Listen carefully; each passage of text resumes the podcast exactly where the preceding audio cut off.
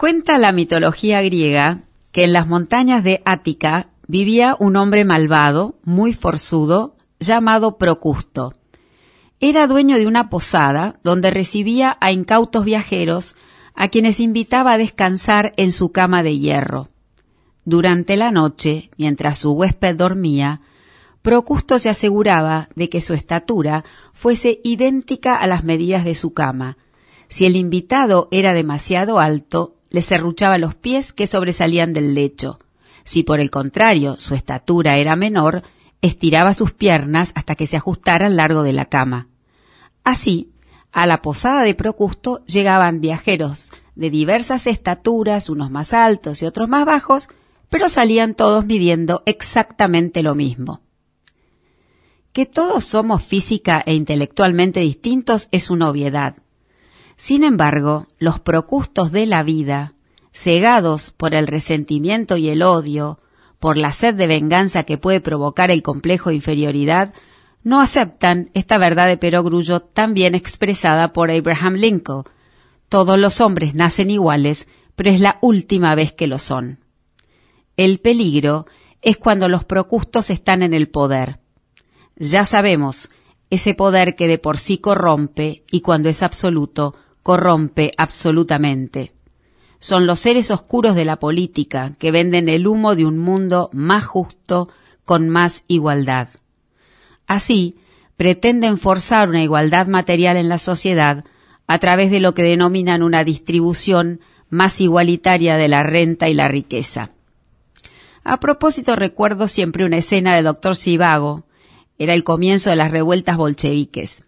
Pero están robando, exclama Lara horrorizada cuando ve cómo la muchedumbre destroza las vidrieras de una panadería y roban todo. No, le contesta el que después se convertiría en su marido, el salvaje comandante Strelnikov. Están distribuyendo la producción. El gobierno primero te corta las piernas, luego te da muletas y por último te dice, si no fuera por mí, no podrías caminar sacarles a unos para darles a otros y, agrego, quedarse como intermediario con la mayor tajada. Esto no solo a todas luces es éticamente injusto, sino enormemente empobrecedor para todos los estratos sociales. Los procustos conservan sus piernas, obvio. Ellos son como el cerdo de la granja orwelliana que decía que todos los animales eran iguales, pero algunos más iguales que otros.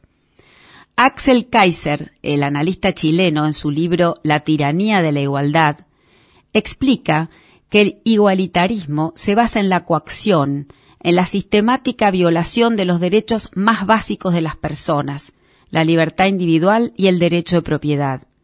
El Estado busca alcanzar esta igualdad de resultados mediante privilegios y discriminaciones legales obligaciones y prohibiciones arbitrarias y mediante la expropiación y redistribución de los legítimos recursos de familias y empresas.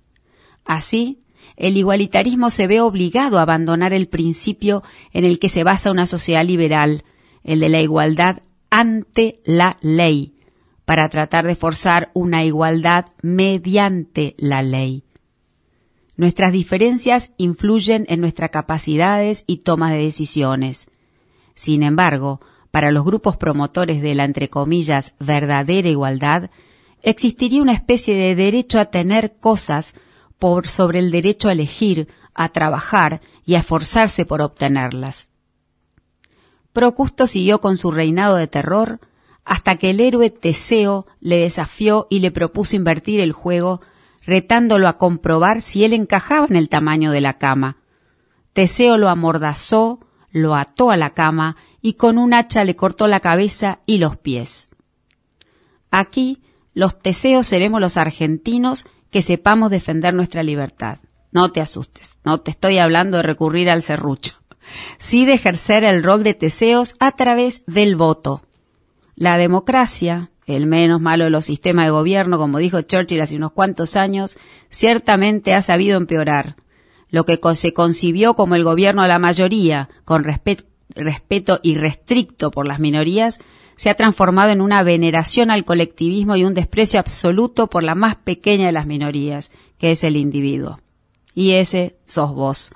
empleador o empleado, peón o patrón, arquitecto o albañil, alumno o profesor, mozo, escritor, científico, artista, médico, peluquero, cualquiera sea tu color, tu género, tu religión, tu preferencia sexual, sos un individuo que se esfuerza y lucha para salir adelante, y te exigen el producto de tu esfuerzo para financiar a estos grupos en aras al igualitarismo. Ahora, la igualdad no da de comer. En Cuba son todos igualmente pobres.